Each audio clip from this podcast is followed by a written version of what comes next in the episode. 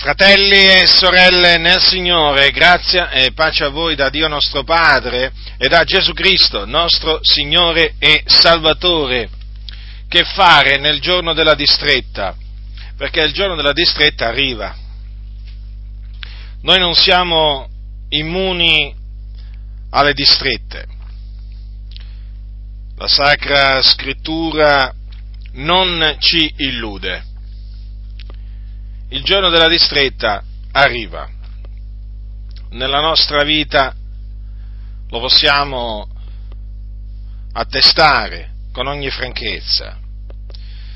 Abbiamo passato delle distrette. Che fare quando ci si trova nella distretta? In pericolo, o necess- in una impellente necessità. La Sacra Scrittura ci dice quello che dobbiamo fare noi figliuoli di Dio, noi che conosciamo il Dio, o meglio che siamo stati conosciuti da Lui, o ancora meglio preconosciuti da Dio. Così è scritto nel Salmo 50, prendete il Salmo 50, pochi versi, Leggerò il versetto 14 e il versetto 15. Ascoltate che cosa dice Dio. Offri a Dio il sacrificio della lode e paga all'Altissimo i tuoi voti e invocami nel giorno della distretta. Io te ne trarrò fuori e tu mi glorificherai. Ecco dunque quello che ci ha lasciato detto il Signore, il Dio, il creatore dei cieli e della terra, del mare e di tutte le cose che sono in essi. Colui che governa l'universo, considerate, colui che governa l'universo, colui che ha nelle sue mani tutto e tutti. Colui che regna sovrano su tutta la sua creazione. Ebbene, queste sono parole di Dio. Quindi sono parole veraci, sono parole fedeli, di cui ci si può pienamente fidare, anzi ci si deve pienamente fidare, perché noi siamo chiamati ad avere fede in Dio, a riporre la nostra fiducia in Dio, non nell'uomo, come fanno tanti. Noi abbiamo un grande Dio, un Dio che è vivente, vero, è il, so, è il solo vero Dio. E dobbiamo prendere la sua parola così come lui ce l'ha lasciata scritta. Avete compreso, fratelli? Così come è scritta. Perché molti, ve l'ho detto tante volte, ma torno a ripeterlo, non vogliono che voi prendiate Dio in parola, non vogliono che voi prendiate la Sacra Scrittura così come, come ci è arrivata non vogliono che voi eh, riponiate la vostra fiducia nelle sacre e fedeli promesse del Signore. Usano tanti giri di parole, tanti sofismi, tanti discorsi che alla fine sono volti a eh, non farvi avere fiducia nelle promesse del Signore. In una maniera o nell'altra, cercano di distaccarvi dalla parola di Dio. Ora questa è la parola di Dio, offri a Dio il sacrificio della lode. Ecco, questo è un comandamento, perché sapete, molti citano sempre le parole invocami nel, nel giorno della distretta, io te ne trarrò fuori e tu mi glorificherai, e fanno bene, però è bene, è bene citare anche quello che viene prima, eh? perché anche questo fa parte di quello che ha detto il Signore. Offri a Dio dunque il sacrificio della lode. Qualcuno dirà, ma questo è scritto, nel, mm, è scritto nei salmi, non ci riguarda. Badate bene a questi discorsi che taluni fanno, perché hanno l'obiettivo appunto di distogliervi proprio dal Signore, dalla sua parola. Perché peraltro queste queste parole sono confermate in pieno de, sotto, sotto, la grazia e precisamente nella lettera agli ebrei, eh, che fu scritta a degli ebrei che erano in Cristo Gesù, quindi credenti in Cristo Gesù. Guardate che cosa c'è scritto. Per mezzo di lui dunque offriamo del continuo a Dio un sacrificio di lode, cioè il frutto di labbra confessanti il suo nome. Quindi sì, queste parole sono state scritte sotto la legge, però sono ancora valide per noi e questo è confermato da quello che scrive appunto lo scrittore agli ebrei. Offriamo del continuo a Dio un sacrificio di lode, cioè il frutto di labbra confessanti il suo nome. E questo sacrificio di lode noi lo dobbiamo offrire per mezzo di Cristo Gesù perché Lui è il nostro Salvatore, il, nostro Signore. Badate bene, molto importante lodare Dio nel nome di Cristo Gesù, come ringraziarlo nel nome di Cristo Gesù. Noi siamo chiamati a fare queste cose nel nome di Cristo Gesù. Quindi Avete, avete, visto, fratelli nel Signore, che cosa, dice, che cosa dice la scrittura a noi sotto la grazia? E questo perché noi siamo un, sa, un sacerdozio santo, siamo dei sacerdoti in Cristo Gesù, chiamati ad offrire sacrifici spirituali accettevoli a Dio per mezzo di Gesù Cristo e tra questi sacrifici spirituali c'è il sacrificio della lode il sacrificio della lode. Offri dunque a Dio il sacrificio della lode. Qualcuno dirà, ma per che cosa devo lodare il Signore? Eh, ce ne sono di cose per cui lodare il Signore, ce n'è un'infinità. Il Signore veramente ci ha dato tanti motivi per lodarlo, ma tanti, ma tanti. Lodiamolo perché Egli ci ha eletti a salvezza. In Cristo, prima della fondazione del mondo, Lodiamolo il Signore per questo, pubblicamente. Ho citato adesso naturalmente il, il primo, motivo, primo, motivo, di lode, eh? per cui lodarlo. D'altronde è strettamente collegato alla salvezza che abbiamo ricevuto. La cosa più grande che noi potessimo ricevere è che abbiamo ricevuto la salvezza, questa così grande salvezza. Come fai a non ringraziare, a lodare, non, come fai a non lodare il Signore? Eh? Per averti eletto a salvezza. Sei salvato per quale ragione? perché lui ti ha eletto a salvezza, fin dal principio, prima che ancora eh, il mondo fosse creato da lui. Non è motivo buono questo per lodare il Signore, ma certo, quindi off- eh, lodiamo il Signore veramente, fratelli, ma per questo veramente elezione eh, di cui veramente lui ci ha fatto partecipi, ma vi rendete conto che cosa significa essere stati eletti da Dio, da Dio, da colui che è l'onnipotente, l'onnisciente, l'onnipresente, colui che è l'eterno, noi che siamo niente, polvere e cenere, eh? noi che tutti assieme pesiamo meno della vanità, vi rendete conto che cosa significa? Che il Dio, è il solo vero il Dio, ci ha eletti a salvezza a noi, eh? Ci ha eletti a salvezza a noi? Ma non è che ci ha eletti a salvezza dopo che abbiamo creduto, ma prima che il mondo, prima che il mondo fosse creato da Lui! È una cosa grande questa! Basta solo questo veramente per buttarsi ai piedi del Signore e come, veramente lodarlo, lodarlo, lodarlo. Ma perché egli è degno di essere lodato per questo? Molti non lo lodano il Signore per questo ed è grave.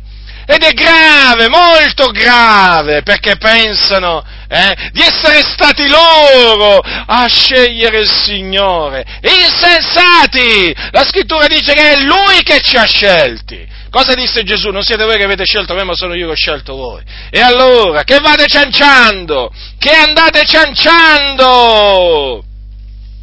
Il proponimento dell'elezione di Dio. Ah sì, voglio lodare il Signore, voglio che la Chiesa lodi Dio a motivo del proponimento dell'elezione di Dio. Perché? Perché noi siamo una gente, una gente eletta.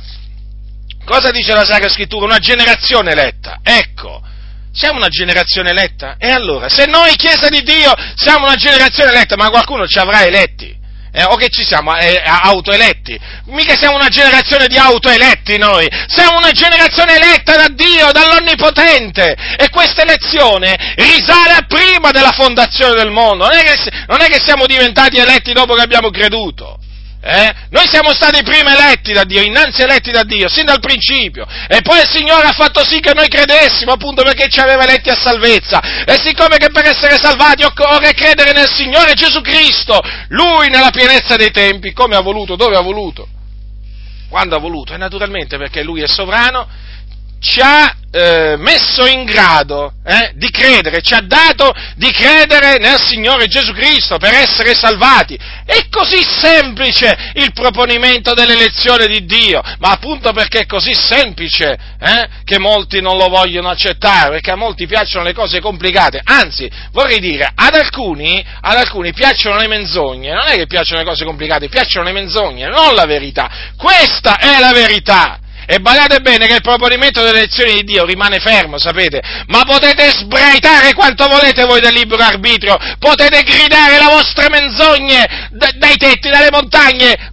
guardate, il proponimento dell'elezione di Dio rimane fermo, rimarrà fermo perché è la verità, la verità dimora in eterno, le vostre menzogne invece sono distrutte, cadono a terra, non valgono niente, appunto perché menzogne, e mica siete i primi che contrastate il proponimento dell'elezione di Dio, e nel corso, nel corso dei secoli quanti si sono scagliati contro il proponimento dell'elezione di Dio, e dove sono i loro ragionamenti? Dove sono i loro ragionamenti? Eh? Ragionamenti vani caduti a terra e che i, i loro ragionamenti hanno potuto, hanno potuto, hanno potuto impedire a Dio, eh, hanno potuto impedire a Dio di portare a compimento il suo disegno? No, ma chi è che può impedire a Dio di eseguire il suo disegno, i suoi disegni? Nessuno. E quindi Dio continuerà, continuerà a fare grazia a chi, vorrà, a chi vuole fare grazia a Lui, continuerà a farlo perché lo ha decretato e voi non potrete giammai impedirgli di eseguire i suoi disegni. Dio regna sovrano, lui è esaltato, sì, sì, lui è esaltato. E noi lo esaltiamo, sì è vero, siamo fanatici, eh, come dite voi, eh, noi siamo fanatici per il Signore, eh? ci accusate di essere fanatici, beh insomma, voglio dire, quelli che vanno a fare il tifo per, per, per la squadra di calcio, voglio dire, perché cosa vanno a fare il tifo, perché cosa vanno a gridare, eh? Che cosa vanno a gridare? Per che cosa si vanno ad esaltare? Per un pallone che viene buttato con un calcio con la testa dentro, dentro una rete? Per quelle cose lì si vanno a esaltare. Peraltro tra questi che si esaltano per questa vanità ci sono tanti cosiddetti credenti. Beh, fateci, fateci veramente entusiasmare, eh? Fateci entusiasmare per il proponimento dell'elezione di Dio, permetteteci di essere dei fanatici, tra virgolette, eh, a motivo del proponimento dell'elezione di Dio, permetteteci di gridare la nostra gioia, permetteteci di lodare Dio a gran voce, perché il Creatore ci ha eletti a salvezza prima della fondazione del mondo, dico il Creatore ci ha eletti a salvezza prima della fondazione del mondo, stiamo parlando del Creatore, Signore, stiamo parlando della salvezza. E allora, beh, voglio dire, è sempre meglio essere fanatici per la parola di Dio, fanatici tra virgolette, anziché per la vanità, come lo siete tanti di voi che ancora correte dietro la vanità, pur dicendovi, eh, cristiani eh? I cristiani seguono Cristo, non la vanità di questo mondo, non la vanità ingannatrice di questo mondo. Dunque offriamo a Dio il sacrificio della lode, perché Egli veramente ci ha dato di lo, motivi di lode eh, a noi, sì, motivi per lodarlo, ma quanti ce ne ha dati? Adesso ho citato naturalmente il proponimento dell'elezione di Dio perché è strettamente collegato alla salvezza, ma voglio dire, ancora oggi il Signore ci ha dato la vita, il respiro, il fiato, ma chi ce l'ha dato tutto ciò? Chi ce l'ha dato? Il Signore, quindi Egli va lodato per questo, va lodato per la vita che ci dà. Il pane, chi ce l'ha dato oggi? Eh? Il cibo, chi ce l'ha dato oggi? Il Signore, va lodato anche per questo. I vestiti, chi ce l'ha dati oggi? Ce l'ha dati il Signore, Lui ci ha rivestiti ancora oggi, e quindi dobbiamo lodarlo. Eh? Chi ci ha protetto ancora oggi? Ancora oggi, sì, come ieri, non ci ha protetto il Signore, e allora lodiamo il Signore. Ma voglio dire, ma qua chi ci ha dato sapienza ancora oggi? Chi ci ha dato intelligenza? Chi ci ha dato memoria? Eh, non è il Signore. E allora lodiamolo. Ma voglio dire, ma qui i motivi per lodare il Signore sono un'infinità. Ma sono un'infinità, fratelli nel Signore, sono un'infinità. Ah, oggi ancora chi ci ha dato gioia nel cuore? Eh? La gioia che il mondo non ha. Chi ci ha dato ancora oggi pace se non il Signore? Non è da Lui che viene la gioia? Non è da Lui che viene la pace? Eh? Da Lui sono tutte le cose. E quindi, fratelli nel Signore, vedete? Eh? Offri a Dio il sacrificio lode perché noi siamo obbligati eh, ad offrire questo sacrificio perché appunto siamo un sacerdozio santo, sacerdoti santi siamo, capite? E appunto i sacerdoti avevano da offrire dei sacrifici sotto la legge, eh? come i sacerdoti appunto eh, sotto la legge avevano dei sacrifici da, da, da, offrire a Dio, così noi abbiamo anche dei sacrifici, che sono sacrifici spirituali, spirituali. Dunque, offri a Dio il sacrificio della lode e paga l'Altissimo i tuoi voti. Come? Certo, perché i voti si possono fare anche sotto, anche sotto la grazia non è che i voti si potevano fare eh, sotto, solo sotto la legge, ma anche sotto la grazia. Sotto la grazia. Difatti gli apostoli facevano voti, ma veramente qualcuno dirà. Ora, innanzitutto, il voto è, che cos'è? Il voto è una promessa solenne che viene fatta a Dio. Eh? Generalmente quando appunto si fa una richiesta al Signore e si fa questa promessa solenne appunto eh, davanti a Dio, in cambio appunto di una risposta, eh, eh, diciamo, da Dio, o eh, meglio dire così, eh, si promette a Dio di fare una cosa quando eh, si avrà una, una determinata risposta da parte, da parte del Signore o se si avrà dal Signore appunto una certa risposta. Quando Paolo per esempio diceva ai santi di Corinto verso la fine della sua eh, seconda epistola i nostri voti sono per il vostro perfezionamento, beh questo, questo, diceva, la, eh, questo diceva, l'Apostolo Paolo. L'Apostolo Paolo stesso fece, eh, fece un voto di cui, eh, di, che è accennato, accennato nel libro degli Atti quando per esempio lui dice eh, dove Luca dice, perché il libro degli Atti è stato scritto a Luca, dice quanto a Paolo al capitolo 18, e rimase ancora molti giorni a Corinto, poi preso commiato dai fratelli, navigò verso la Siria con Priscilla ed Aquila, dopo essersi fatto tosare il capo a Cencrea perché aveva fatto un voto. Vedete? Quindi l'Apostolo Paolo faceva, faceva dei voti, gli Apostoli facevano dei voti, quindi si possono fare dei voti. Eh? Badate bene, ho detto che i, vo- i voti si, eh, si, possono fare, perché non è che uno è obbligato ehm, a fare dei voti, ma se li fa è obbligato a mantenerli, altrimenti si rende colpevole davanti al Signore. Cosa è scritto nel libro, infatti, dell'Ecclesiaste? Al capitolo 5 è scritto così, quando hai fatto un voto a Dio, non indugiare ad adempierlo, poiché egli non si compiace degli stolti, adempi il voto che hai fatto meglio è per te non far voti che farne e poi non adempierli. Non permettere alla tua bocca di rendere colpevole la tua persona. Ecco, quindi eh, paga all'Altissimo i tuoi voti, quindi mantieni le solenni promesse che hai fatto, eh, che hai fatto al Signore. Non indugiare, adempile. Paga all'Altissimo i tuoi voti e invocami nel giorno della distretta. Vedete? Lo dice Dio questo, eh? Come ha detto quello che vi ho citato in precedenza. Invocami nel giorno della distretta, è chiamato il giorno della distretta. Intendiamoci, può essere un giorno di 24 ore, ma può essere naturalmente anche un periodo, può essere anche un tempo di distretta. Quindi è chiaro che dobbiamo considerare anche questo. Invocami nel giorno della distretta, quindi quello di invocare il Signore è un comando. È un comando, ma d'altronde chi confida nel Signore, a chi si rivolge quando è nella distretta? Al Signore, colui che è il nostro rifugio nella distretta. E non solo il nostro rifugio, ma anche il nostro Salvatore. In verità, Dio è l'Iddio delle liberazioni. Il Signore dunque dice, invocami nel giorno della distretta, io te ne trarrò fuori e tu mi glorificherai. Ecco, la promessa del Signore, molto chiara. Io te ne trarrò fuori. Quindi quello che noi dobbiamo fare è offrire a Dio il sacrificio della lode, pagare all'Altissimo i nostri voti e invocarlo. Nella distretta invocarlo. Noi non dobbiamo andare a invocare i principi, non dobbiamo andare a chiedere aiuto ai principi, non dobbiamo rifugiarci nei principi. La scrittura, sapete, molte volte parla dei principi. Ci sono ancora i principi, eh? Però oggi, eh, diciamo, si sente più parlare di politici, no? Locali, nazionali, regionali. Ecco, uomini, noi non siamo chiamati a confidare negli uomini, fratelli, nei potenti noi siamo chiamati a confidare nell'Onnipotente.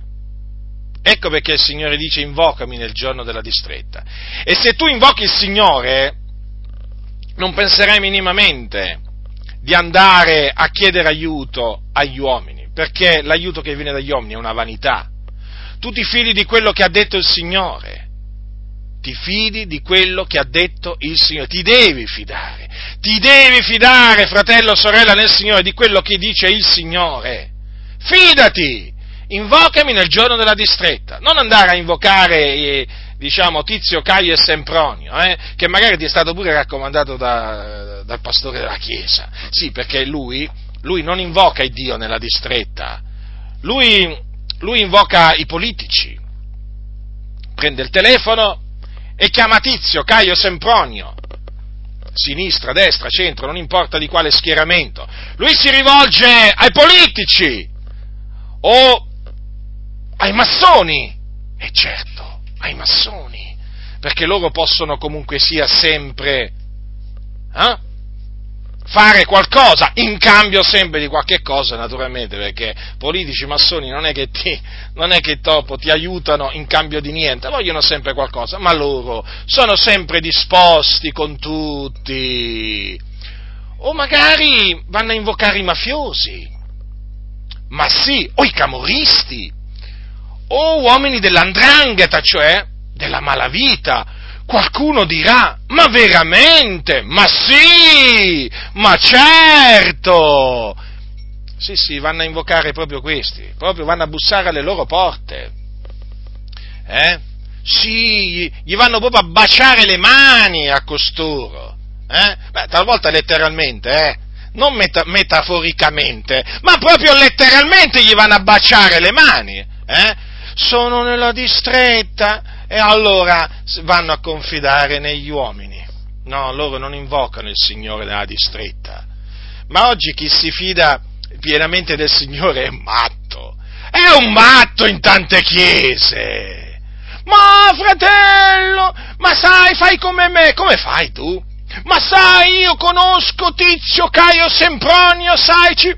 Ecco, Parlano così nelle chiese. Ma voi direte come mai parlano così? Ma perché il loro cosiddetto pastore parla così. Il loro cosiddetto unto del Signore parla così. Ma certo, ma che vai a fidarti del Signore? Uè, siamo nel 2014, ma che ti vai a fidare del Signore come facevano i profeti, come facevano gli apostoli? Ma no, ma non può essere, dai, ma che hai perso la testa, ti dicono. Ma queste sono cose d'altri tempi, fratello.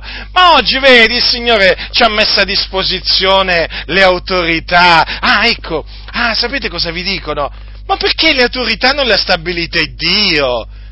Beh, certo, le autorità le ha ordinate Dio, siamo d'accordo, ma vedete, le autorità le ha, le ha, ordinate Dio, ma non affinché noi confidassimo nelle autorità stabilite da Dio, ma affinché noi confidassimo in Dio che ha stabilito le autorità, è diverso. Molti oggi confidano nelle autorità, sì, sì, è proprio così, e sono sotto la maledizione, perché è maledetto l'uomo che confida nell'uomo. È così, fratelli nel Signore, è proprio così, come vi sto dicendo io. Nelle comunità, certo, perché i pastori incitano eh, i membri a confidare in coloro in cui confidano loro e quindi poli- nel politico di turno e così via. Ecco perché spesso le chiese sono colluse con la politica, perché appunto confidano nei politici, confidano nei politici, è una cosa veramente abominevole questa. Ma io vorrei dire, a questi insensati, ma fatemi capire una cosa, rispondetemi, rispondetemi in maniera semplice, eh, se ci riuscite, perché voi la semplicità proprio quando si tratta di rispondere proprio non, non la trovate da nessuna parte. Eh? Non si trova a casa vostra la semplicità quando dovete rispondere a delle, a delle domande molto semplici. Ma dico una cosa, ma quando il Signore diceva al suo popolo, eh, eh, guai a quelli che scendono in Egitto in cerca di soccorsi, soccorso. S'appoggiano su cavalli, confidano nei carri perché sono numerosi e nei cavalieri perché molto potenti, ma non guardano al Santo di Israele e non cercano l'Eterno. Dico, ma che cosa voleva dire? Eh? Ma che cosa voleva dire il Signore? Che cosa voleva dire? Cioè, andarsi a rifugiare all'ombra di Faraone, ma che cosa vuole dire? Se non cercare l'uomo, appoggiarsi all'uomo, cercare il favore dell'uomo, confidare nell'uomo. Ma Faraone, re d'Egitto, ma non era anche lui un'autorità ordinata da Dio a quei tempi? Eh? L'Egitto Egitto non era anch'essa una delle nazioni che Dio aveva fatto sorgere? Ma come mai allora il Signore ha detto guai a quelli che scendono in Egitto in cerca di soccorso? Mm? Come mai ha detto guai, dice l'Eterno, ai figlioli ribelli che formano dei disegni ma senza di me? Che contraggono alleanze ma senza il mio spirito, che per accumulare peccato su peccato, che vanno giù in Egitto senza avere consultato la mia bocca, per rifugiarsi sotto la protezione di Faraone e cercare ricetto all'ombra dell'Egitto. Ma Faraone era o non era un'autorità stabilita da Dio a quel tempo? E come mai allora il Signore disse, eh, guai a coloro che si rifugiano sotto la protezione di Faraone? Me lo volete spiegare? Ma credo che voi, credo che voi non vogliate rispondere a questa domanda, perché a voi non interessa la verità, a voi, interessa, a voi interessano le favole, eh? Le, le favole che vi raccontano i vostri pastori, a voi quelle interessano. Ma fratello, Dio ha stabilito le autorità, eh, Dio ha stabilito le autorità finché tu gli porti il prosciutto, eh? E così ti fanno avere qualche cosa a cui tu non hai diritto. Questo significa, sì, sì, lo so, nel vostro linguaggio mafioso, camorrista, andranghetista, significa questo, perché voi parlate come quelli del mondo. Questo significa, eh? Fratello, ma Dio ha stabilito, ha stabilito le autorità. E quindi voi portate soldi, prosciutto e quant'altro eh? al politico, al sindaco, all'assessore. Eh? Certo, magari per avere un, un, permesso per costruire qualche cosa per l'opera di Dio, eh? permesso che non vi, stato, non vi, è stato, dato perché non avevate naturalmente eh, diciamo, diritto a quel permesso o per altre ragioni e voi cosa avete fatto? Cosa avete fatto voi? Eh? Siete scesi in Egitto. Eh? Siete scesi in Egitto in soccorso del favore del faraone. Eh? il sindaco, il presidente della Repubblica, il deputato, il senatore, il governatore della regione, insomma, non importa, metteteci chi volete lì. Però queste, eh, così stanno le cose, fratelli nel Signore. Molti oggi nelle chiese sono stati ammaestrati ad avere fiducia nell'uomo quando sono nella distretta quando sono nella distretta. E sapete un'altra cosa, in privato si vantano pure, si vantano pure della fiducia che mettono nell'uomo. Eh? Anche nei mafiosi. Sì, sì. Come? Si vantano di conoscere il boss.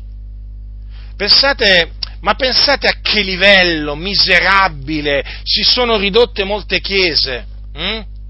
Eh, queste cose vanno denunciate, sì, sì, vanno denunciate, perché sono opere infruttuose delle tenebre, presenti, opera, opera che sono veramente co- cose fatte nelle chiese, nelle chiese.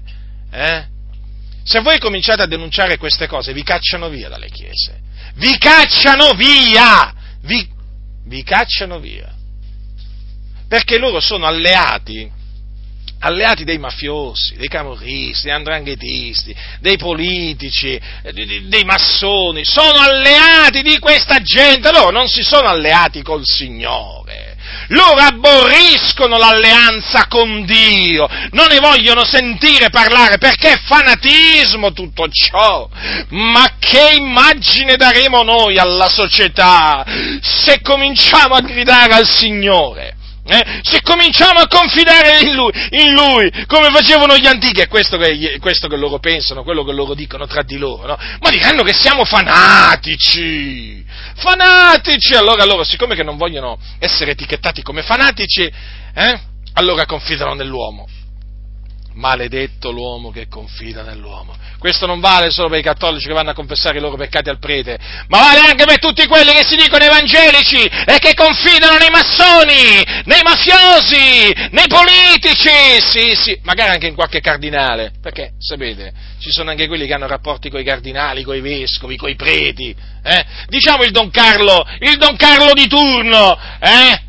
Il Don Carlo di turno per dire naturalmente, no? L'amico, l'amico, l'amico cattolico di turno, eh? l'idolatra, l'idolatra per, di, per, meglio dire, l'idolatra amico di turno, perché questi si mettono, co, si mettono con gli idolatri come se niente fosse. E che, che, che, che, male c'è mettersi con gli infedeli, con costoro? Ma Dio ha detto di non mettersi con gli infedeli, ma cosa gli interessa a questi della parola di Dio? Gli interessa qualche cosa? Questi veramente quando leggono la Bibbia la leggono per annullare quello che dice la Sacra Scrittura.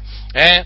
Per annullarla. Voi, se, voi sentiteli parlare, eh? sentiteli parlare, vi accorgerete, vi accorgerete che non gli interessa niente della parola del Signore.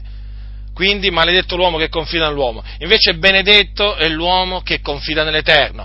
E l'uomo che confida nell'Eterno, che ha fatto del Signore, eh, dell'Eterno, il suo rifugio nella distretta, quando si trova nella distretta, piega le ginocchia davanti al Signore e lo invoca, e lo invoca, lo invoca, perché sa, sa questo, che l'aiuto viene dal Signore, da colui che ha fatto il cielo e la terra. Vi ricordate che cosa diceva, che cosa diceva il salmista? Diceva il salmista queste parole, io alzo gli occhi ai monti, donde mi verrà l'aiuto?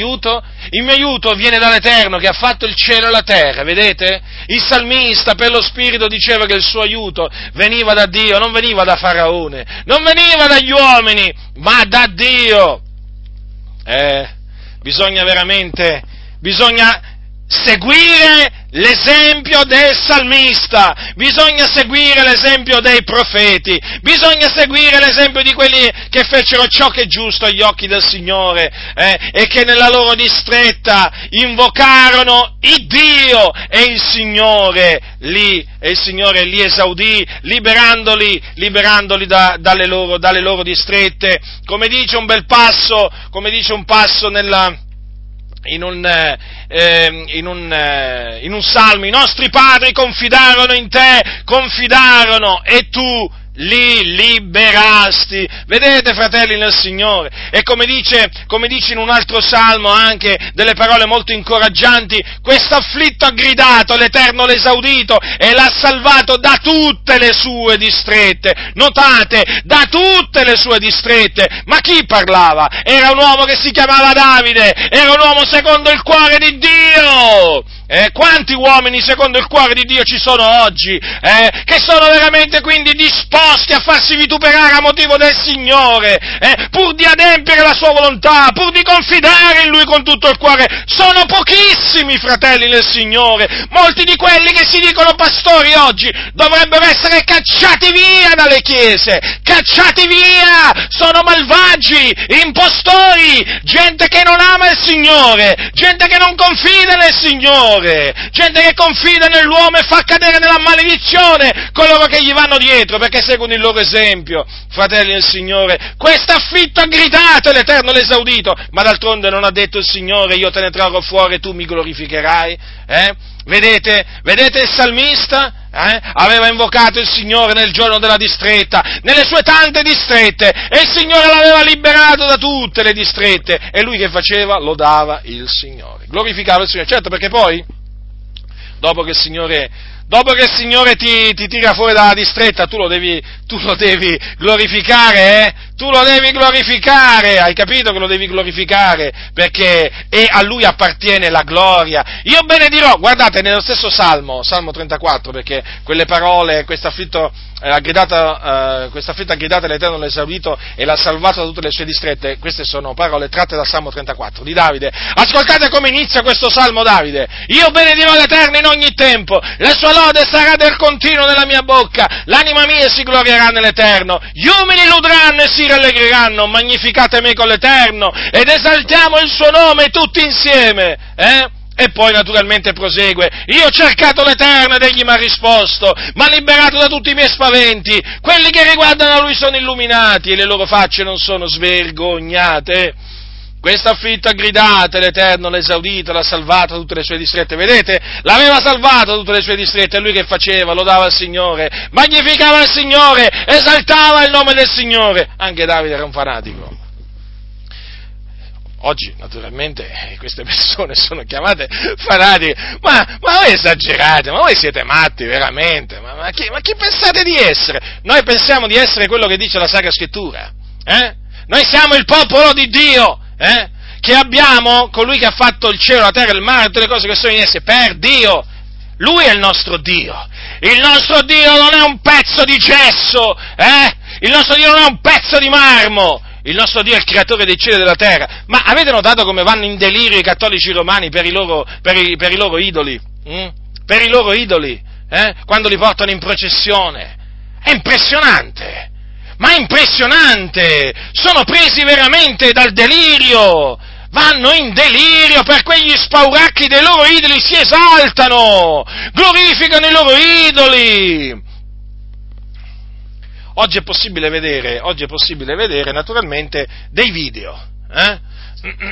a differenza di un tempo, oggi si possono vedere veramente, eh, internet dà questa possibilità di vedere proprio quello che avviene nelle feste patronali un po' di, di, di, tutto il mondo, si può dire, no? Parlo della Chiesa Cattolica, ma ci sono delle scene raccapriccianti, raccapriccianti, è tutto raccapricciante, ma ce ne sono proprio alcune che sono particolarmente raccapriccianti, ma gente proprio, gente proprio che, che per quelle statue, eh, che una volta rappresentano eh, Maria, un'altra volta rappresentano una, un santo loro, insomma, ma, ma, ma, ma eh, sono veramente raccapriccianti certe scene. Queste persone proprio vanno in delirio, gridano, eh, eh, si entusiasmano, per che cosa? Per dei pezzi di legno, eh, o di cartapesta, o di marmo, o di ferro, o di rame, insomma, vanno in delirio per quelle cose lì, per la vanità, per la vanità. Ma io dico una cosa, ma quelli non si vergognano. E noi di che cosa ci dovremmo vergognare? Di esaltare, eh? il creatore di tutte le cose? Eh? Di esaltare colui che è, l'io sono, perché, Perché ci ha liberato tutte le nostre distrette? Ci dovremmo trattenere noi da fare ciò? Non dovremmo farlo? E per quale recondito motivo? Eh? Per paura di essere etichettati fanatici? Ma a noi non, non ci interessa se ci, se ci etichettano fanatici. Ma fino a che siamo fanatici per la parola del Signore? Noi siamo, voglio dire, sulla retta strada. Eh? Stiamo mica seguendo gli idoli noi, eh? Stiamo mica seguendo la vanità, stiamo seguendo Dio. Stiamo seguendo la verità, fratelli, c'è una sola verità, eh? Allora, fratelli nel Signore, ma qua noi dobbiamo glorificare il Signore una volta che Lui ci tira fuori dalla distretta. E Lui ci tira fuori dalle distrette perché lo ha detto invocami nel giorno della distretta, io te ne trarrò fuori. Quindi vedete che non è che Dio non ha detto in vano, non ci ha detto in vano invocami nel giorno della distretta, eh? Eh? Non l'ha detto in vano, vedete? Perché il Dio, è vero, ci dice invocami nel giorno della distretta, ma poi ci dice anche io te ne trarrò fuori, io te ne trarrò fuori. Queste sono parole di Dio, fratelli. Tremendo il Dio, eh? Prendetelo in parola, prendiamolo in parola, fratelli del Signore. Guardate, non c'è nessuno che abbia preso in parola Dio che se ne è trovato male. Tutti se ne sono trovati bene, ma tutti, tutti. Quelli che invece si sono riempiti di guai e di dolori sono quelli proprio che hanno disprezzato la parola di, la parola di Dio. Sì, quelli che, quelli che oggi si presentano, sapete come si presentano? Come cristiani moderati, equilibrati. Guardate quanti termini che si inventano questi loro sono equilibrati. Eh, sì, equilibrati. Ma quali equilibrati? Questi sono insensati, non equilibrati. Ma quali equilibrati? Vanno ad annullare la parola del Signore. A più non posso. E questi sarebbero gli equilibrati. Eh? E questi sarebbero i moderati. Ma questi sono proprio nemici della parola del Signore noi li consideriamo nemici della parola di Dio. Non vogliamo avere niente a che fare con coloro che prendono la parola di Dio e se la mettono sotto, sotto i piedi o se la gettano dietro le spalle. Noi siamo, che, siamo, i compagni di quelli che temono Dio, vogliamo rimanerlo fino alla fine, fratelli del Signore. E quelli che temono Dio, eh, confidano in Dio e lo invocano nel giorno della loro distretta, perché il Dio per loro è un aiuto sempre pronto. Dico sempre pronto. Che bello sapere veramente che il Signore è sempre pronto, sempre pronto a tirarci fuori, a tirarci fuori dalle distrette, fratelli. Ma è una cosa, è veramente una cosa meravigliosa. Io, eh, a pensarci a queste cose, veramente, come fai, quando pensi a queste cose, come fai a non rallegrarti? Eh? Come, come, fai a non rallegrarti nel Signore quando sai che il nostro Dio è un aiuto sempre pronto nelle distrette? Sempre pronto, il Signore si fa sempre trovare da quelli che lo temono, da quelli che cercano la sua faccia, da quelli che sono integri nelle loro vie. Eh? Si fa sempre trovare, sempre pronto. Io te ne trarrò fuori e tu mi glorificherai. Vedete, alla fine poi il Signore opera sempre affinché il suo nome sia glorificato. Quindi ti fa passare per la distretta, eh? sapendo che poi trarrà gloria per il suo glorioso nome. Quindi devi, nella distretta, essere paziente, devi saperlo aspettare, devi saperlo aspettare con fede e pazienza, perché lui ha promesso di tirarti fuori, però tu devi aspettare il momento in cui lui ti tirerà fuori, non è che tu ti puoi tirare fuori da te, eh, perché tu lo invochi affinché lui ti tiri fuori. Tu non ti puoi tirare fuori dalla distretta se invochi il Signore, se confidi in Lui, non ti, non ti puoi uscire da te stesso, cioè c'è bisogno che proprio Lui ti tira fuori. Però devi saperlo aspettare, questo è molto importante, e devi rimanere calmo, fiducioso nel Signore, perché l'avversario Mm, quando sei nella distretta cerca sempre, eh, eh, cerca sempre di indurti a disubbidire a Dio, ricordatelo sempre questo. Eh? Ricordatelo sempre. Allora è molto importante rimanere calmi e fiduciosi nel Signore. Io te ne trarrò fuori e tu mi glorificherai. Voglio prendere, diciamo, a, diciamo come esempio, eh, diciamo, di un, di un uomo che ha invocato Dio nella distretta e che Dio l'ha tirato fuori, voglio prendere il re Ezechia, il re Ezechia, capitolo 32. Questa storia veramente ogni volta, ogni volta che la leggo, ogni volta che la medito, mi riempie di coraggio, mi riempie di coraggio, di consolazione, perché veramente quando leggi questa storia, adesso fra poco vi leggerò dalla Bibbia, cioè non puoi che veramente dire, ma Signore, ma tu quanto grande sei?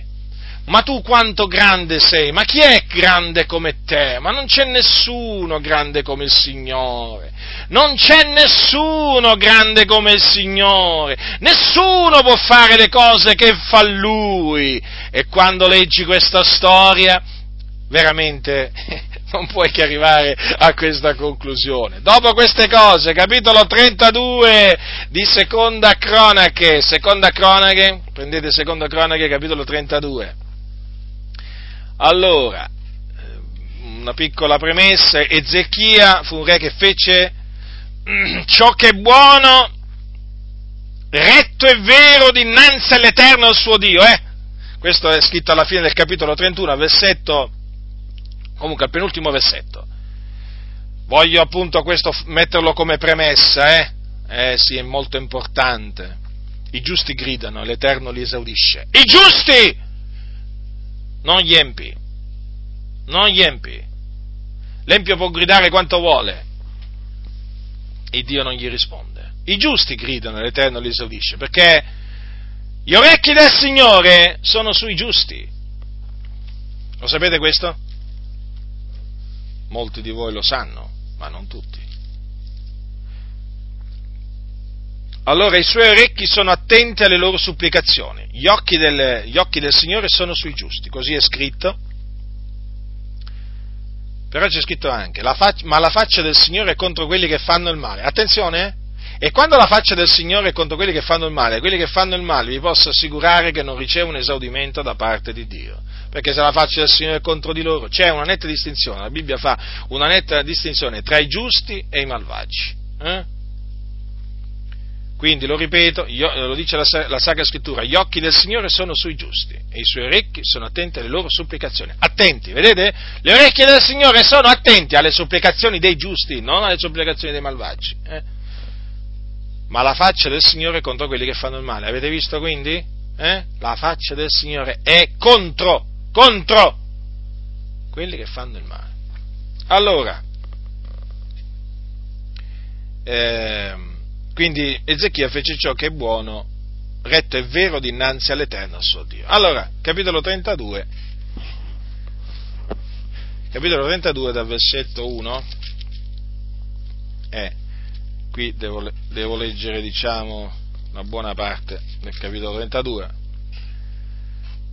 Secondo cronache, dopo queste cose e questi atti di fedeltà di Ezechia, Senacerib, re d'Assiria, venne, entrò in Giuda e cinse d'assedio le città fortificate, con l'intenzione di impadronirsene. E quando Ezechia vide che Senacerib era giunto e si proponeva ad attaccare Gerusalemme, deliberò coi suoi capi e coi suoi uomini valorosi di turare le sorgenti d'acqua che erano fuori della città.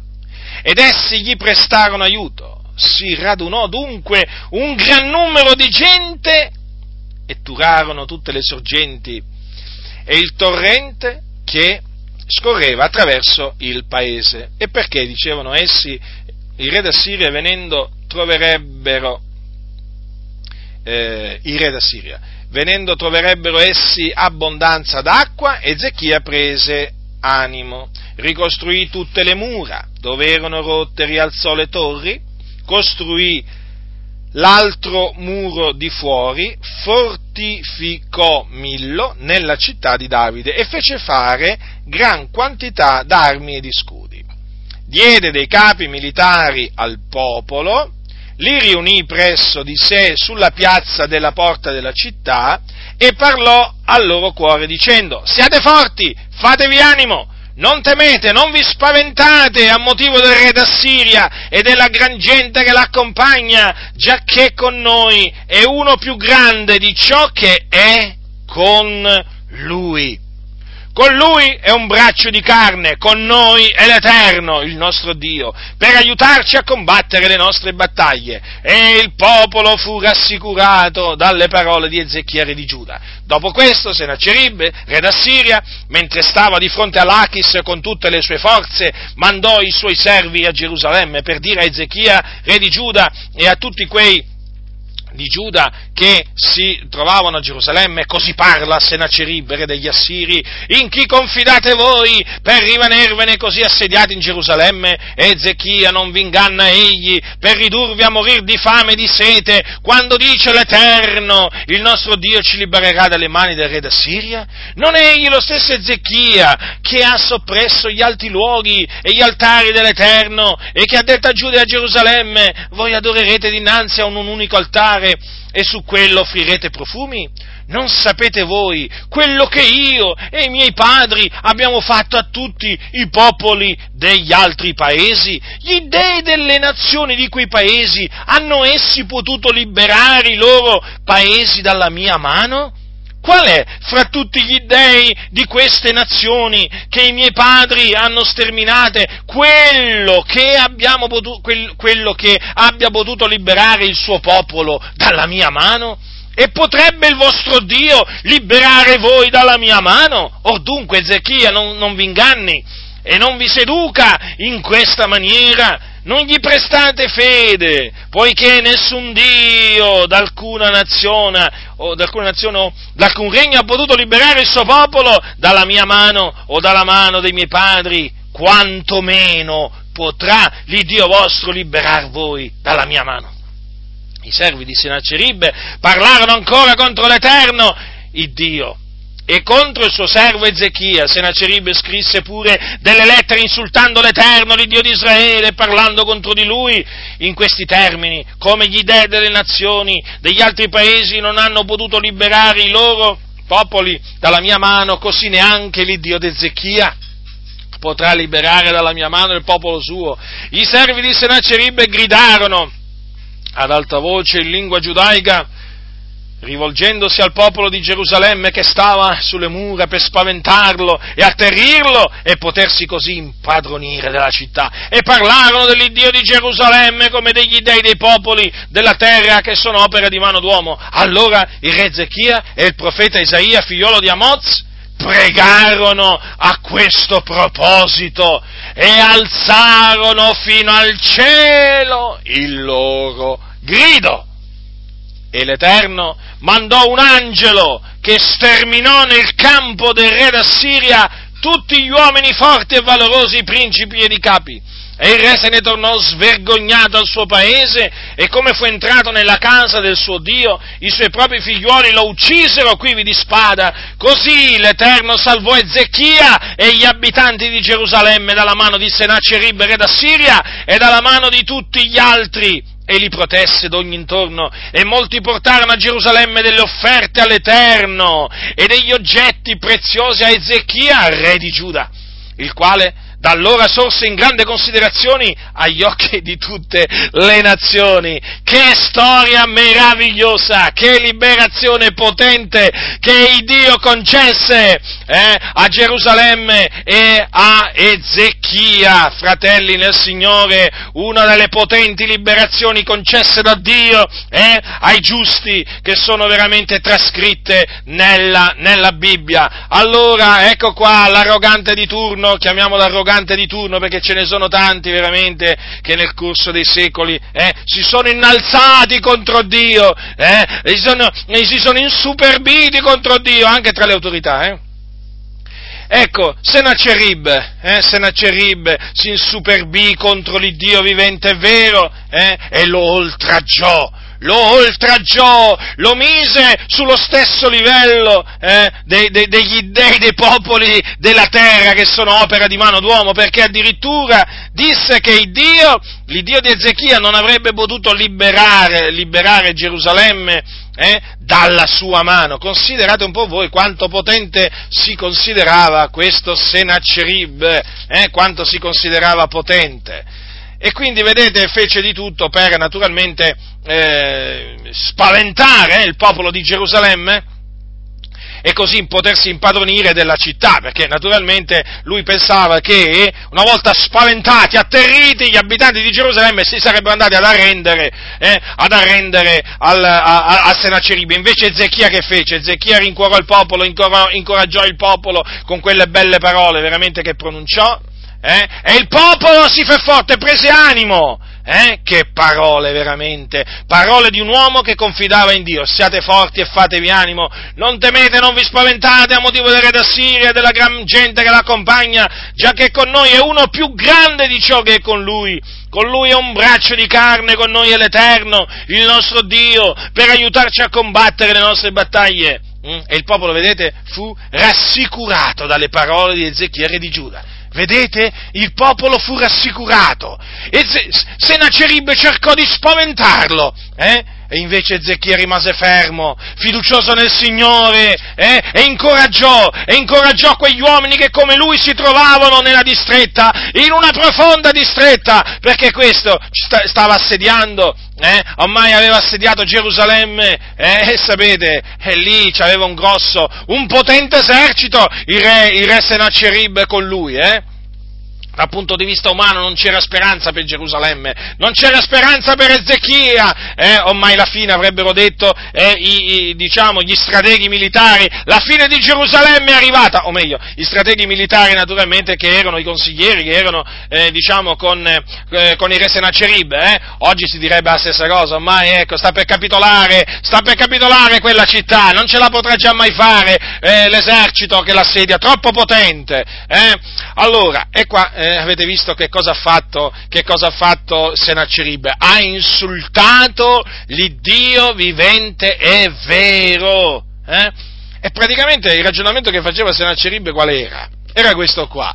Ma se gli dei delle altre nazioni non hanno potuto liberare, eh, diciamo, quelle nazioni dalla mia mano e dalla mano dei miei padri, ma eh, quantomeno potrà l'Iddio, l'Iddio, di Gerusalemme liberare eh, eh, liberare Gerusalemme dalle mie mani. Avete, avete visto come, come ragionava questo, eh, questo, questo re? E potrebbe il vostro Dio liberar voi dalla mia mano? No, il Dio non era, non era potente a liberarli, vedete che distretta, eh? Secondo Sennacherib non era potente a liberarli, eh? eh? fu una grande distretta. Ma che c'è scritto qua? Oh, ora, allora, Ezechia rassicurò il popolo con quelle belle parole e poi, e poi invocò il Signore. Invocò il Signore assieme al profeta Isaia. Lo invocarono, alzarono fino al cielo il loro grido, dice la scrittura. Pregarono, pregarono. Nel, nel, nel libro del profeta Isaia ci sono dei particolari che dove, eh, nel libro delle cronache non ci sono. Allora, eh, la preghiera di Ezechia, ah che parole, che parole, che parole, capitolo 30, 37. Eh? Perché questo Sennacherib eh, consegnò una lettera no, piena di insulti. E mm, allora dice così la Sacra Scrittura, capitolo 37, versetto, versetto 14 di Isaia. Allora dice, Ezechia prese la lettera dalle mani dei messi e la lesse, poi salì alla casa dell'Eterno e la spiegò dinanzi all'Eterno. Quanto mi piace quella, questa espressione, praticamente la mese davanti al Signore, la spiegò proprio, eh?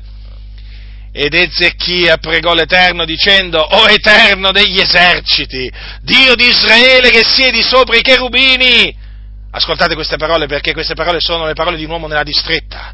Nella distretta!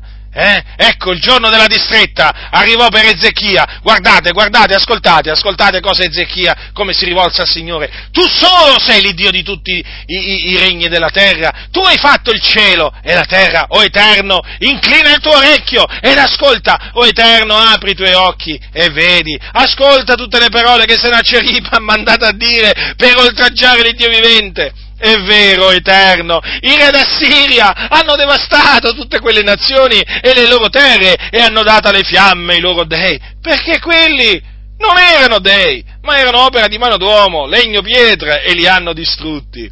Ma ora, o oh Eterno, o oh Dio nostro, liberaci dalle mani di Sennacherib affinché tutti i regni della terra conoscano che tu solo sei l'Eterno. E allora il Signore poi mandò Isaia, che il Signore rivelò la sua parola a Isaia, che era un profeta, eh?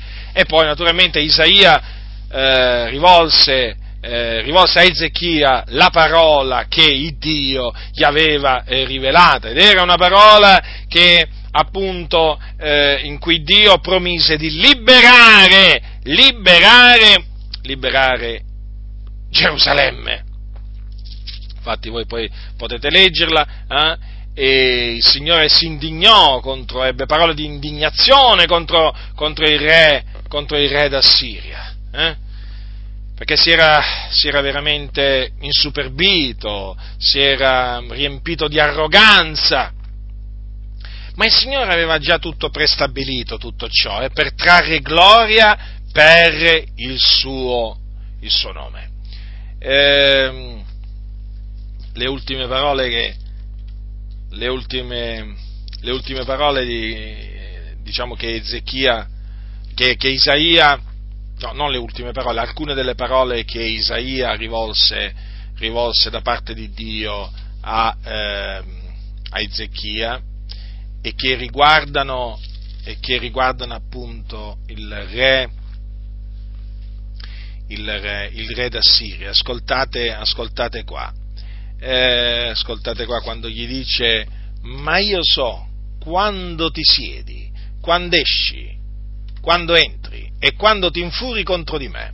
E per codesto tu infuriare contro di me, e perché la tua insolenza è giunta ai miei orecchi, io ti metterò nel naso il mio anello e fra le labbra il mio freno, e ti farò tornare per la via donde sei venuto. Parola di Dio questa, eh? Parola di Dio che si adempì, fratelli del Signore, eh? e peraltro, appunto, come vi dicevo prima, eh, il Signore aveva promesso di proteggere Israele tramite il profeta Isaia in risposta alle preghiere che, che Ezechia e Isaia avevano rivolto al Signore. Dice così, io proteggerò questa città per salvarla per amor di me stesso e per amor di Davide, mio servo. Eh? E che successe dopo che il Signore, diciamo, eh, rivolse quelle parole tramite Isaia, che il Signore mandò ad effetto la sua parola, perché Dio vigila sulla sua parola per mandarla ad effetto. E ascoltate cosa c'è scritto, l'angelo dell'Eterno uscì e colpì nel campo degli Assiri 185.000 uomini.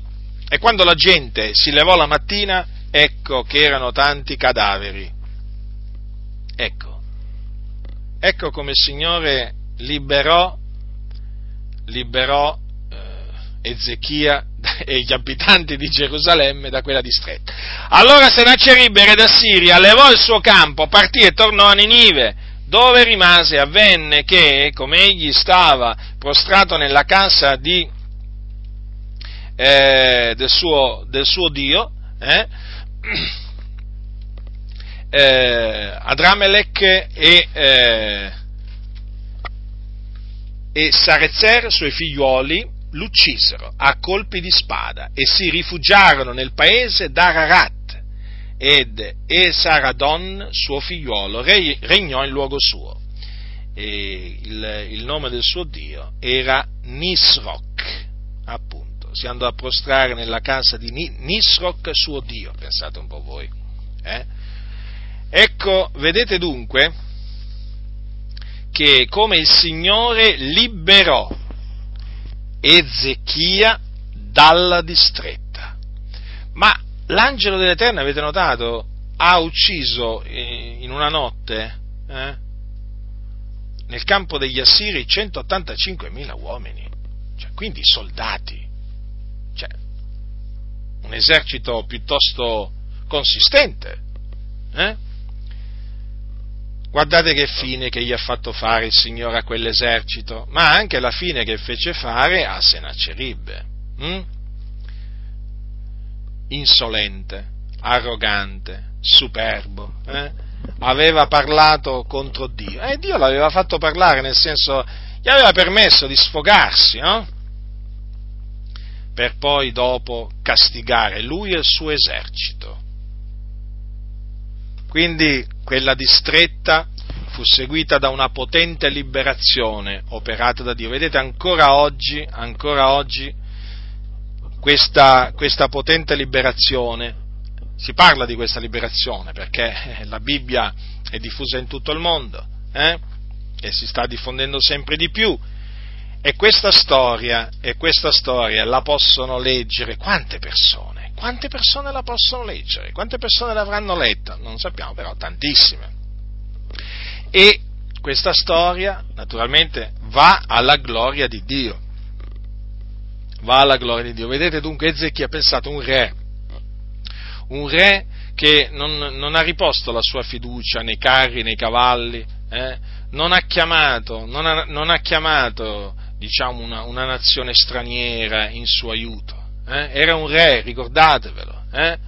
ma ha invocato il Signore, lo ha invocato e il suo grido giunse fino al cielo. Il suo grido giunse fino al cielo. Il Signore si ricordò di Ezechia e gli rispose, tirandolo fuori da quella distretta, eh? tirandolo fuori da quella distretta.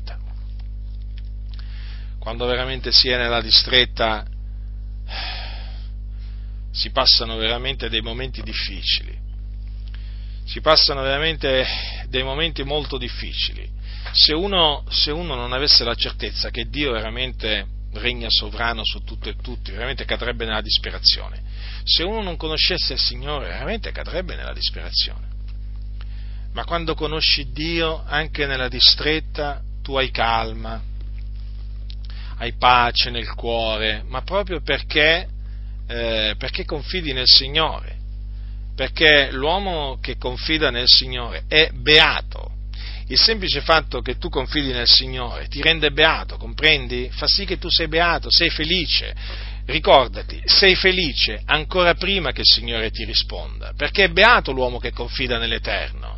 Certo, poi quando il Signore ti libera dalla distretta, allora tu chiaramente eh, eh, diciamo, lo esalti, lo glorifichi, lo celebri, lo lodi, come è giusto che sia. Però bada bene, bada bene, ti voglio dire questo, perché io l'ho sperimentato di persona.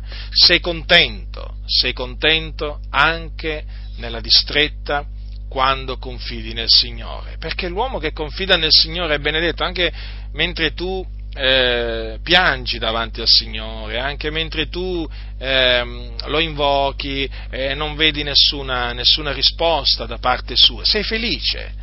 Sei felice perché sai che stai parlando a Dio, sei felice perché sai che Lui ti sta ascoltando, sei felice perché sai che lui poi ti risponderà. Capisci? È così. Molti, molti veramente non hanno, non hanno, compreso tutto questo, ma diciamo anche che molti non vogliono capirlo perché la strada, la strada della confidenza nell'uomo, sapete, è quella più comoda, però, sapete, quelli che confidano nell'uomo sembrano sul momento essere felici, ma poi non è così, fratelli nel Signore. Non è così perché la Bibbia non può, non può, dire una cosa non vera. Se la Bibbia dice che l'uomo che confida nell'uomo è maledetto, è maledetto. Sì, sorridono, voi li vedete sorridere, no? Quelli che confidano nell'uomo, però sono maledetti, comprendete? Sono infelici, non hanno pace, non hanno gioia. E poi ricordatevi che chi confida nell'uomo diventa schiavo dell'uomo. Come vi dicevo prima, molti si rifugiano nei politici, nei massoni, nei mafiosi, ma poi una volta che appunto vanno a bussare alla loro porta, eh, poi, poi praticamente non escono più dalla casa loro, capite? Perché? Perché diventano schiavi di quegli uomini, diventano schiavi, sì sì, proprio così, fratelli nel Signore, diventano schiavi. Allora io preferisco essere schiavo di Dio preferisco essere schiavo del Signore anziché degli uomini. Questi proprio si vanno a buttare nelle, nelle, fauci, nelle fauci degli uomini. Quanta stoltezza, quanta stoltezza. E questo perché? Ma perché prendono la parola di Dio e se la buttano dietro le spalle. Eh, ci deridono a noi, eh? ci deridono a noi che non confidiamo nei, nei cosiddetti onorevoli, eh? o nei massoni come fanno loro. Vanno a bussare, vanno a bussare alle logge loro vanno a bussare alle logge, alle logge vanno a bussare, eh? Ecco che arrivano i massoni col grembiule, eh?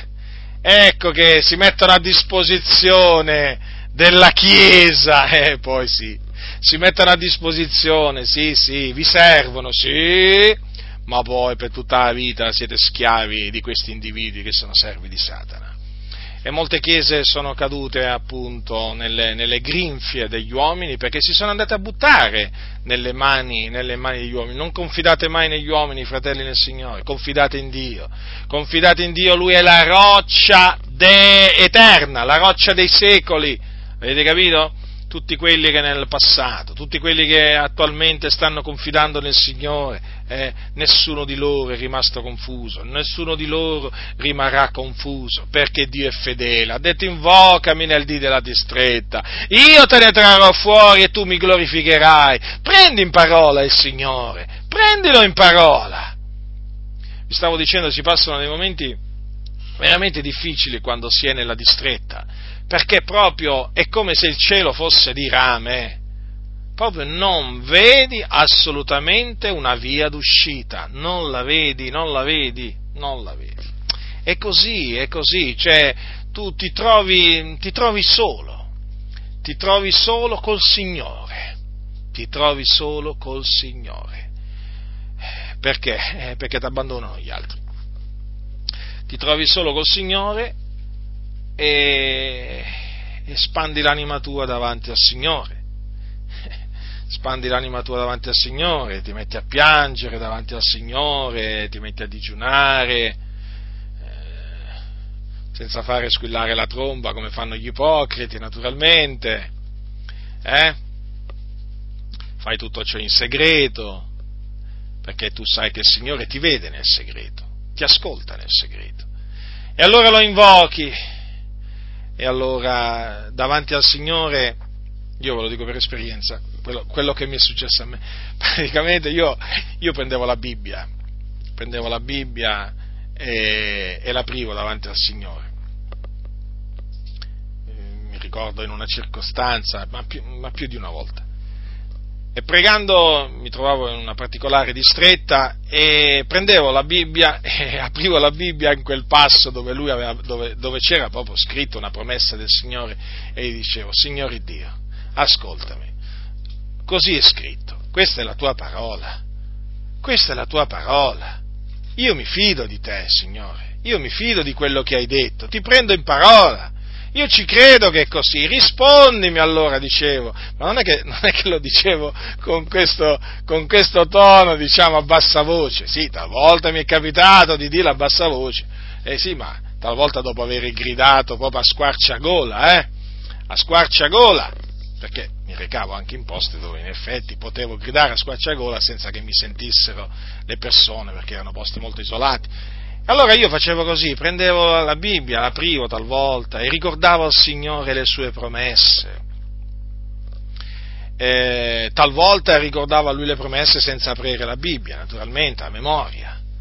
E mi sono trovato bene a farlo, mi sono, mi sono trovato molto bene nel fare questo. E io in quel momento sentivo che il Signore veramente era lì presente, eh, che le sue orecchie erano attente, anche se in effetti sembrava che sembrava proprio che il Signore non ascoltasse, ma in effetti il Signore ascoltava, il Signore ascoltava in quel momento. Quando pensi che Dio non ti ascolta, sappi che Dio ti sta ascoltando e guarda che ti ascolta attentamente guarda che ti ascolta attentamente, Dio non è sbadato, ma cosa pensiamo noi? Di avere un Dio sbadato, che Dio sia sbadato, che quando parli capisce una cosa per un'altra, no, il Signore ci ascolta attentamente, capisce perfettamente tutto quello che diciamo, eh? anzi il Signore ancora prima che noi parliamo sa già quello che diremo, Avete capito? Perché conosci i pensieri, i nostri pensieri. Eh? E allora, quando tu parli davanti a Dio, sappi che Lui ti sta ascoltando. Eh? E ti sta ascoltando colui che ti ha creato. Che ti ha creato. Sai cosa significa? Cioè che ti ha formato nel seno di tua madre. Riflettici.